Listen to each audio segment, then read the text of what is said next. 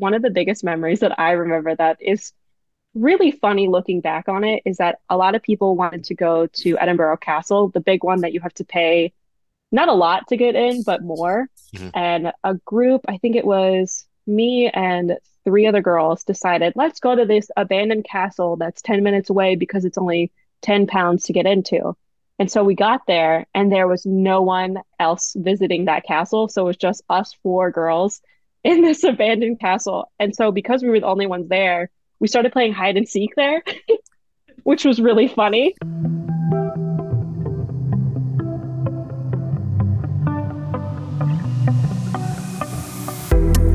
Hi, everyone, and welcome to Our Communication Thing, a podcast from the College of Communication.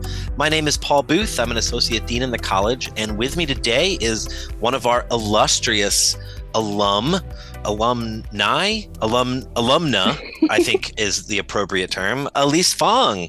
How are you, Elise? Hi, I'm good. How are you? I'm good.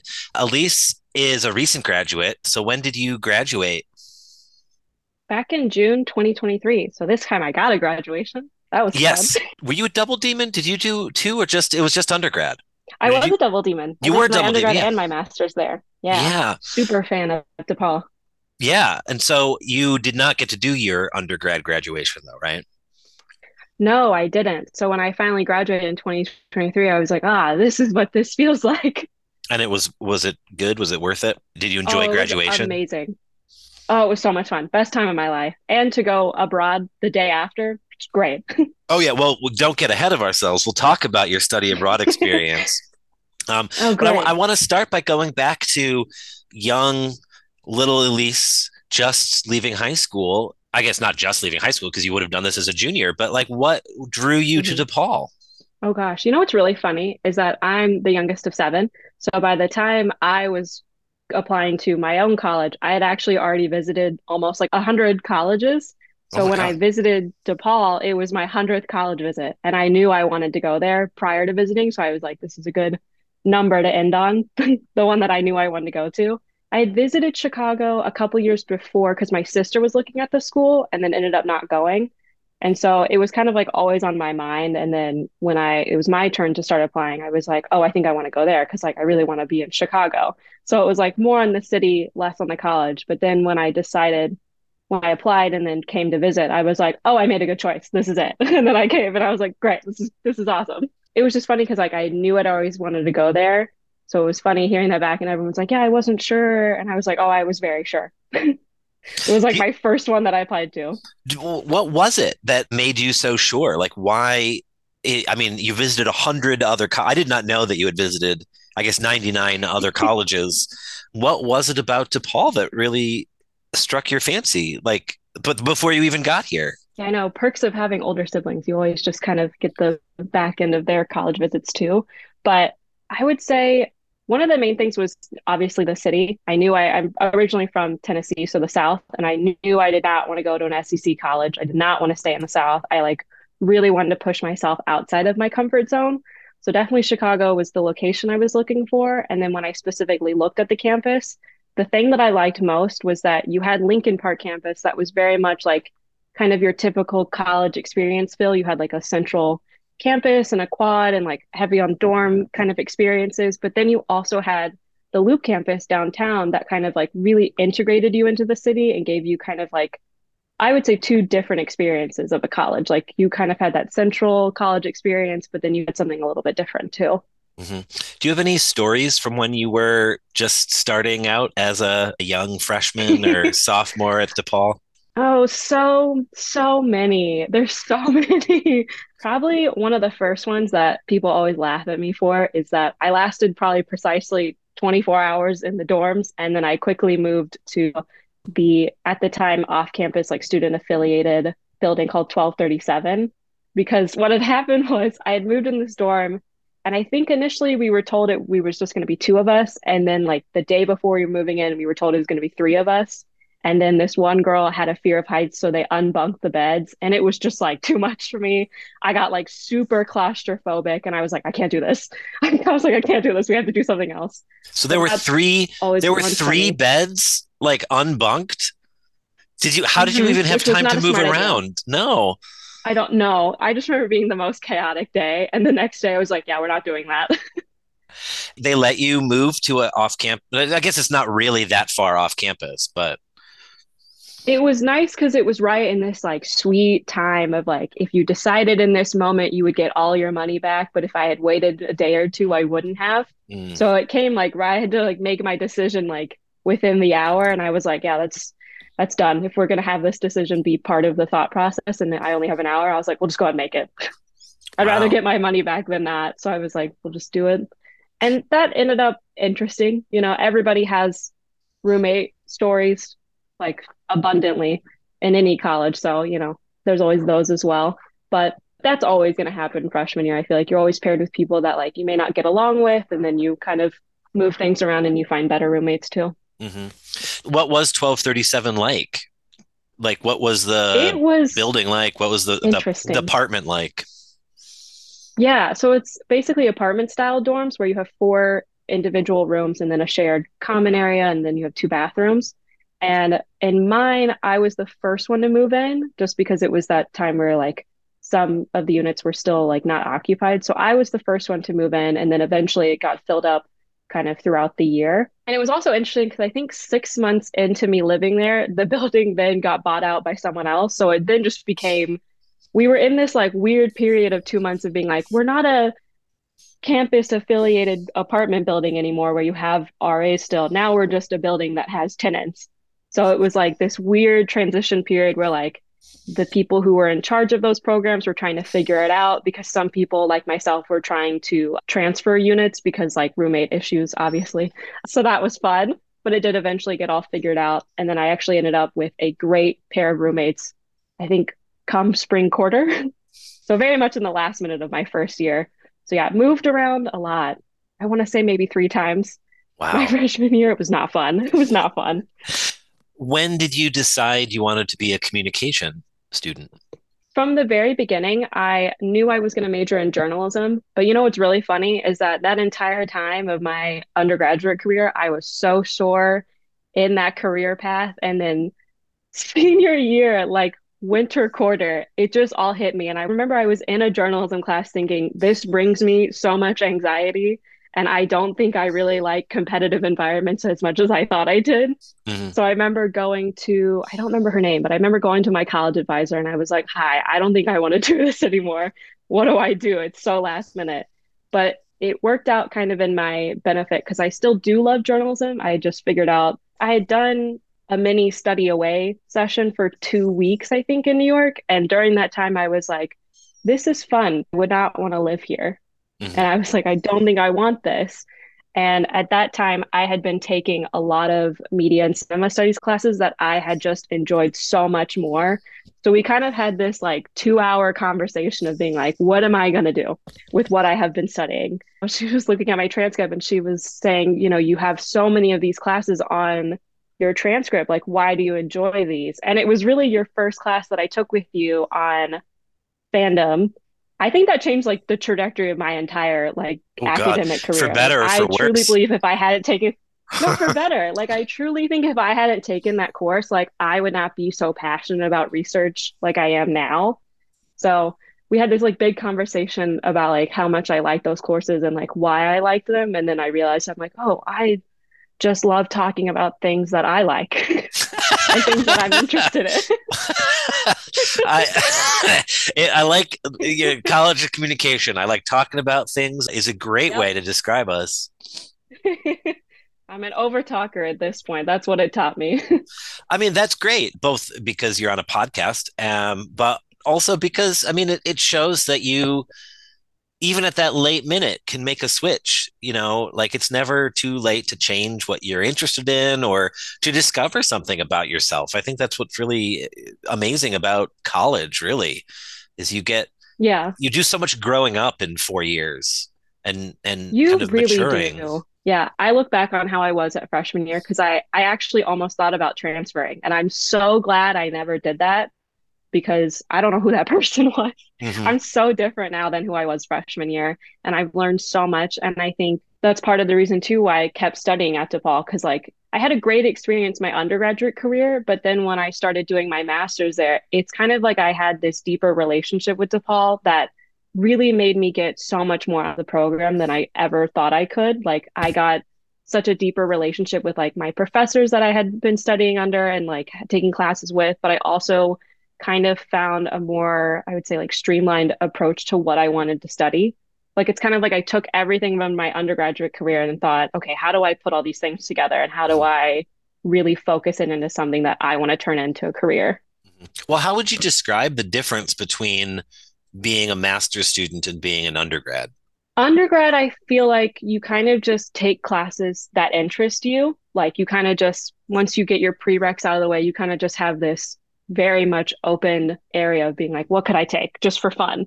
Whereas in your master's program, you kind of pick things based not only on your interest, but also, okay, how does what I studied in this class last quarter, how could I improve upon that next quarter? Like, what courses can I look on that would kind of deepen my understanding of something that I want to research more? So, I guess, like, as an example, because there's one I think of that I took near the end of my program, I took a class with Dr. Alyssa Foster on basically how to be a professor and how to teach a class. And it was interesting because I had never really thought that I would want to go into the career path of eventually being a professor. But like doing that course was so much fun. I took like so many classes that I had taken prior and my interest from them and turning them into like one cohesive class that I would want to teach and that I would be interested in teaching. And that kind of led me to think like, oh wow, this is fascinating. And I became like so like me and other students too became so passionate about what we were doing and it was so much fun to see everyone be so into what they were presenting and cultivating throughout that entire quarter. So that, i'd say that's one of the biggest difference too is passion. That's really interesting. I, I want to get back to the passion question but the class that teaches you kind of what it's like to be a professor did that help you think of the classes that you had taken previously differently kind of like you almost mm-hmm. like seeing how the sausage is made kind of like there is yes. there is actually some like despite the fact it seems like we're all absent-minded weirdos like there is actually some sort of like plan sometimes. There's a method to the madness is what we would always say. Yes. There's there's always this like incredible like when we were crafting our course schedule we had to make it look like an actual syllabus. So you bet I took every class and I looked at everybody's syllabus. Yeah. Like, what do I like from this and what did I not like? And then you had to make like a separate document of discussing why you chose a certain format or why you chose, say, a certain text to be read. So I even went back to like classes I had taken during my master's program and my undergraduate program of taking both like text materials, but also like certain things that we had discussed in class, like that I took to mind too. So it's also like you have this little like bank of knowledge that you can pull mm. from, which was nice. That's amazing. So you talked about passion and you talked about when you're in your master's program, it's really about the the subject that you're passionate about. And I know that you were mm-hmm. and still are passionate about journalism, but you got a, a media master's degree. So in, in what ways were you able to translate that passion or I guess, find ways to apply both of those areas. Does that make sense? No, it does. I kind of see them connected through writing. I've always loved writing, and that's one of the reasons why I love journalism. I just realized that the type of journalism I wanted to do, which not as a knock to DePaul, I think their broadcast journalism program is great, but I definitely wanted to go into print journalism and specifically entertainment journalism. And a lot of DePaul's journalism classes are geared towards political activism and political journalism, which I am super into politics, but I could not for the life of me explain that to someone. Like, I cannot write about that. It's very difficult for me, but I do love entertainment journalism. So I think that's kind of where I started to see them intermix and why I started taking so many media and cinema studies classes because it allowed me to write about those interests that I had and I always say, like, a lot of people that I went to college with always were like, oh, I have so many papers due this week. It's going to be so hard. And I was like, I can't wait. I was like, I can't wait. I just get to, like, basically just splurge on a paper. And it was great. Like, I would just write for a couple hours and be done. And it was great. And I loved it. Do you remember any topics of papers that stuck with you? Oh, so many. So many. There was one I'm pulling more from my master's program because yeah. that's just was more recent. That's what I recent. have more in my head. Yeah, the ones that I really enjoyed, I wrote a paper about, I took a relational communications class kind of on how reality TV presents romantic relationships. So that was fascinating because I got to delve into my interests in relational communications and how people talk to each other about um, relationships, but also with reality TV, which is a very much guilty pleasure of mine. Like, I love The Bachelor as much as I also hate it. I just love to watch it. So that was interesting. And then another one to date that is probably one of the projects I am most proud of is a paper I wrote for your class and the presentation I did on social media activism and the whole like Shang-Chi fandom. That to this day is like my little baby. I'm so proud of that one. You have no idea how excited I was to present that in class that day. Well, it was a very good presentation. I was I was kind of crossing my fingers and hoping you would mention that one because that one has stuck with me as well. It's been a, it was a really good mm-hmm. kind of dive into the way that you, you say that you don't want to be a political journalist, but you talked about how entertainment media can have a political agenda or a political end. So I think there's a way to get at politics through entertainment media too. Yeah, I think too, I realized that's how I am able to talk about politics, is because I think fandom and activism has such an intricate relationship that to me makes so much sense. So, like, getting able to talk about it or discuss it is easier to communicate than like other political conversations, if that makes sense, or other political discourse. I don't know if that is makes much sense, but in my head, it like is there's a difference. Yeah, well, people don't particularly mind talking about their favorite TV show mm-hmm. like bring politics up and it can be alienating it can be hard but those that you can bridge that i think by you talking about activism. Yeah i remember too when i gave that presentation i was not worried about your feedback. I knew it was always going to be good but i was like i don't know that specific project i was like very much awaiting your feedback because i was like i need to know what he thinks. This is like the most important project of my life and i have to know what the feedback is Wow. Well, it was positive. I remember it was. Positive. I remember. yeah, um, I love that paper. God. So I remember uh, I spent so much time on that presentation too. Like I was pulling out every stop with every graphic. Yeah, and what I I love about that class and I love about that assignment is you weren't the only one to have really done that. Like everyone talked about different topics, but there some people like really dove into their topic and like mm-hmm. made it their own. You know, one of the things I love about that class is it's a very kind of researchy kind of class, but it becomes personal because it's all about things that you want to do and things that you're interested in. exactly, in. yeah. Yeah. I think um, that's so funny about that class too, because it seems so scary at the beginning, because it seems so daunting, all this research yeah. and kind of the conversations we were having. And then like when you really start getting into it, you're like, oh, I'm really making this my own thing. And it, it seems so much easier at that point.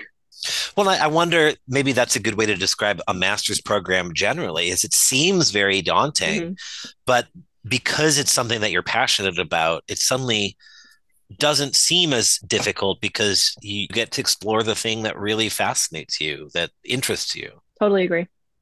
So you did some other cool stuff while you were a student. I know you were certainly my research assistant for a little bit. Yes. What twice. was twice? What were some of the stories you have about being and, and I realize it's weird because you're talking to me about it, but you've graduated. So what what were some of the stories you have about being a research assistant with us? Oh, I'll talk about it all the time. It was one of my favorite things. The first year was really fun because the topic was superheroes, I think, for that first. Well, let's let's say what so you were fun. doing because our, oh, our yeah, podcast listeners may not be as into Paul Booth and the history of you as uh, as I am. So yeah, so I was a research assistant both my first year and my second year in my master's program for Paul for the DePaul Pop Culture Conference, which is basically a conference where people who love pop culture talk about pop culture, and each year it has a specific theme.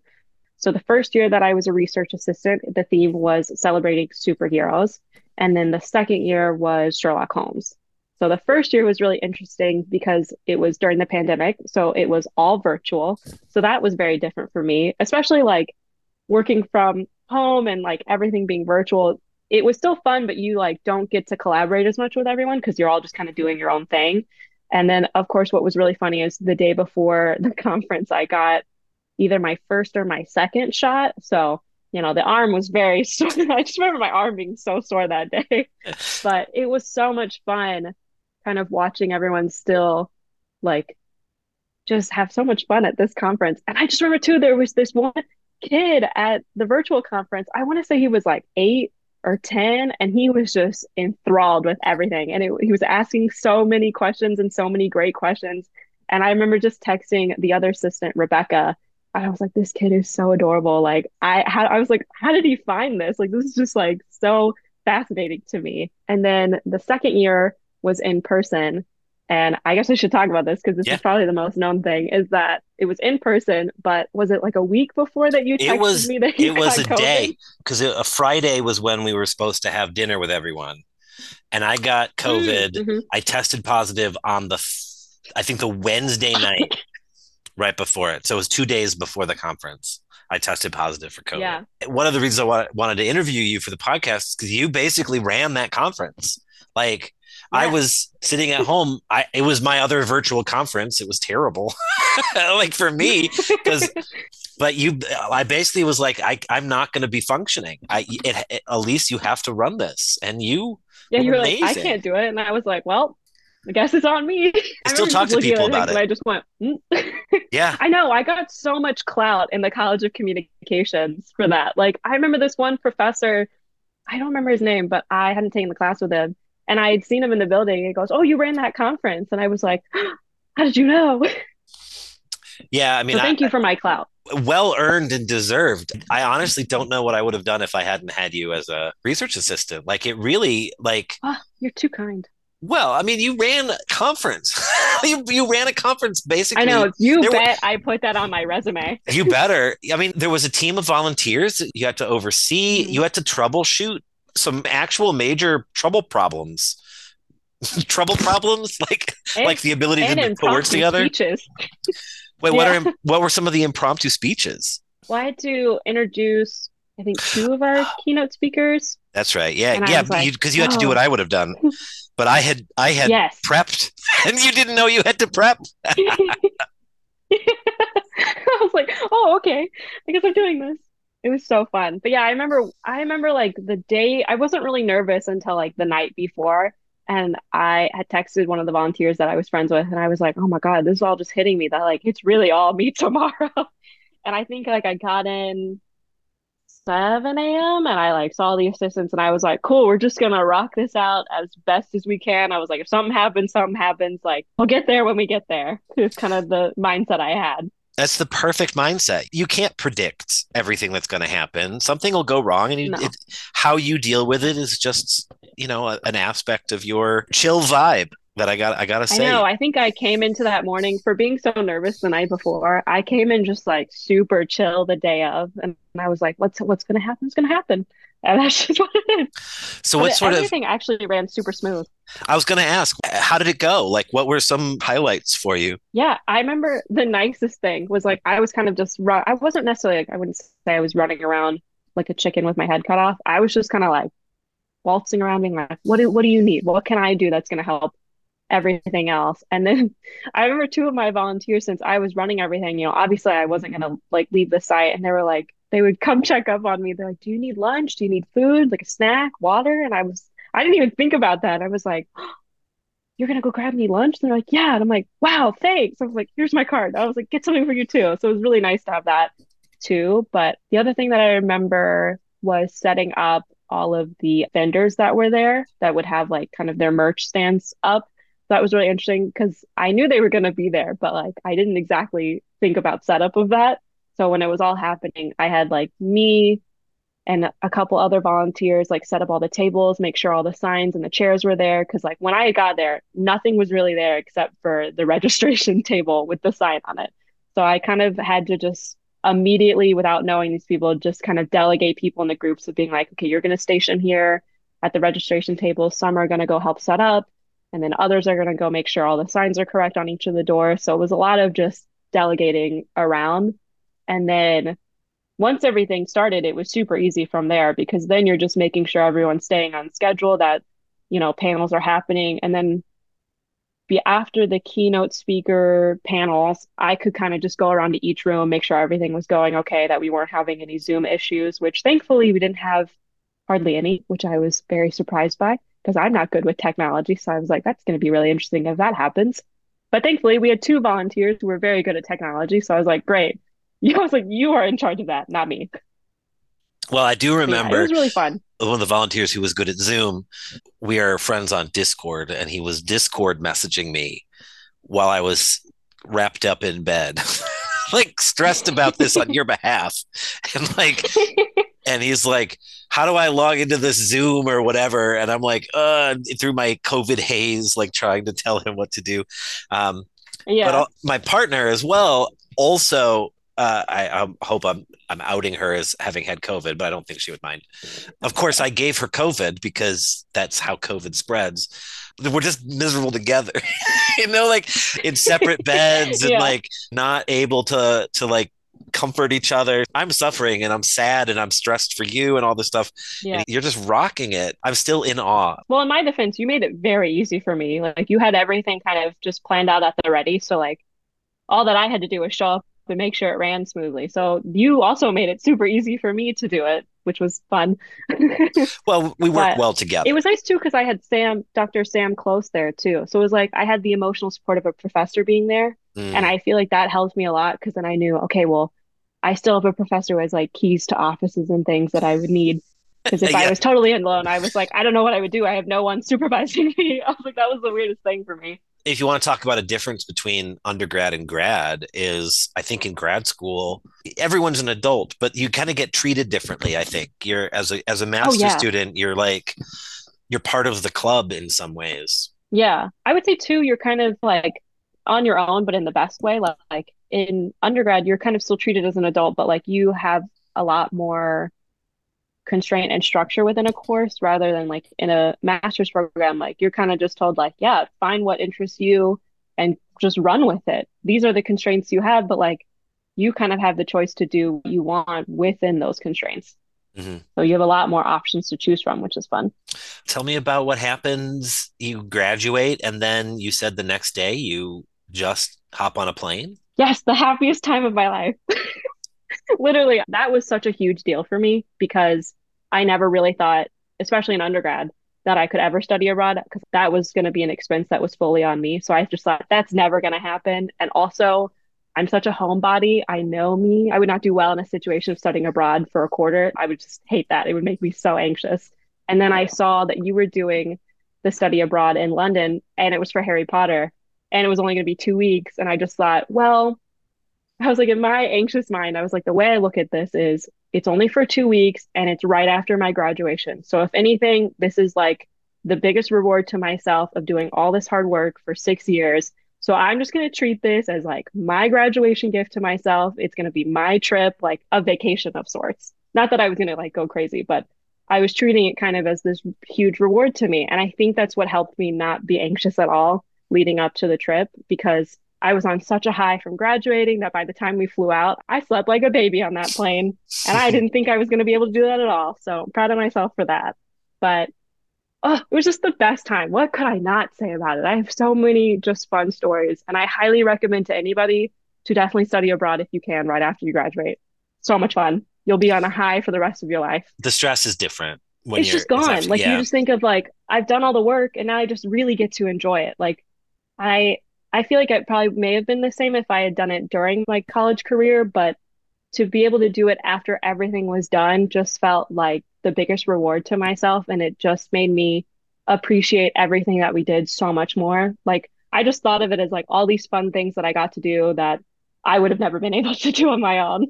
So it was just great. And I'm trying to think yeah so tell me tell me uh... highlight. I feel like we could just talk for hours about this trip because the way that i talked about it and it was my only personality trait for two months after i got back we're just diving right back into it. But on my free day i went to a harry styles concert because everyone knows that's my probably biggest fandom is that one. And i don't regret any parts of spending new money on that or for the merch that i paid for. Don't mind it at all. And it was great And now I get to be that fan that says, I went to London and I got to see Harry Styles perform, especially at Wembley. That was awesome because I did not know how huge that arena was. And it was like a lot larger than I was expecting. And then I also went to, we stayed at Regent's University, I think is what it was called, mm-hmm. right? When we went abroad. Yeah. And so I went to the, I think it was called the Queen's Gardens um, that were like right behind it. And that was gorgeous because that was one of the few times that I kind of just like went off and did my own thing, which was rare for me because I'm such like a not follower, but like I am so social that I love to do things in group settings. But like I was like this one thing, I was like, I have time for this now, so I'll just go by myself. And it was really, really gorgeous to see all those really pretty gardens and flowers.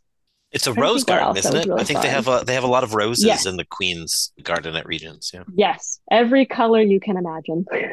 this one was in Edinburgh, but we got to go to Victoria Street, which is really well known in the Harry Potter series for having all those colorful doors. And I think it was what inspired Diagon Alley, if I remember right. One of the many places that inspired right. Diagon Alley. One of the many. and it was so much fun. And I kind of just kept kind of catching up with different groups in our large group. So I would like go to a store with a couple people and then meet up with a couple other people and go to another place on that street. But probably one of the biggest memories that I remember that is really funny looking back on it is that everyone while we were in Edinburgh, a lot of people wanted to go to Edinburgh Castle, the big one that you have to pay not a lot to get in, but more. Mm-hmm. And a group, I think it was me and three other girls decided, let's go to this abandoned castle that's 10 minutes away because it's only 10 pounds to get into. And so we got there and there was no one else visiting that castle. So it was just us four girls in this abandoned castle. And so because we were the only ones there, we started playing hide and seek there, which was really funny and really great. And then we got like, I guess it was known for being shot in the Outlander. So because we were the only ones there, one of the girls working there like just gave us I wouldn't say like an exclusive tour, but definitely gave us a lot more information on things about the castle than like a normal tour group would have gotten. So that was a lot of fun. That's I didn't know that. That's awesome. I, I didn't know that you did it that. great. That's fan, fantastic. Uh, Elise, oh, this has been so much fun. This has been super fun. I haven't seen you for a while, so it's nice to catch up. But it's also great to kind of hear all these great stories about your time with us. We miss having you mm-hmm. here. I know I missed a Paul, and you never know. I, I may come back for a PhD. I'm uh, thinking about it. You already have one syllabus done, so you know you're most of the way there. I know I'm close, and plus a couple other people from my specific concentration that I was in, they just got accepted into their PhD program. So now I'm thinking, Ooh. do I apply for one? I'm like, hmm, Oh yeah, maybe well, we'll see. It's never too late. It's one of those things. It's always there. No. You know, never too late. I do have a round of round robin Ooh, questions. Okay, but I'm terrible at it, so you got to deal with me. Okay, so in Chicago, favorite pizza? Home slice, and it's super close to campus. So good. Ranch is amazing. Mm, okay, I really like home slice too. So you find that acceptable. Mm. TV show that you're binging right now. Ooh, I just binged Shadow and Bone. Oh my god so good. I'm gonna read that book series now. Favorite movie? Probably Spirited Away. It's a Studio Ghibli film. Love those. Oh yeah. What uh, you? I guess you've already said Harry Styles is your fandom. What's your favorite neighborhood in Chicago? I love Wrigleyville, but I don't want to live there again. I kind of like living in Lincoln Park, but I do love going to Wrigleyville. You still live in Lincoln Park? Oddly, well, I'm like right on the cusp. I'm like right on the line that separates Lincoln Park and Lakeview East, but I'm a mm. lot closer to true Lincoln Park now, which is fun, especially for my dog. Oh yeah. Oh yeah. Dog. You're a dog person, right?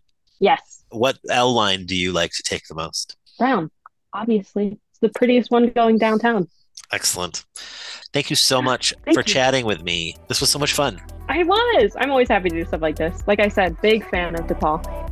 Awesome. Well, take it easy. Thanks so much. And everyone, tune in next time for when we talk to more people. This has been our communication thing.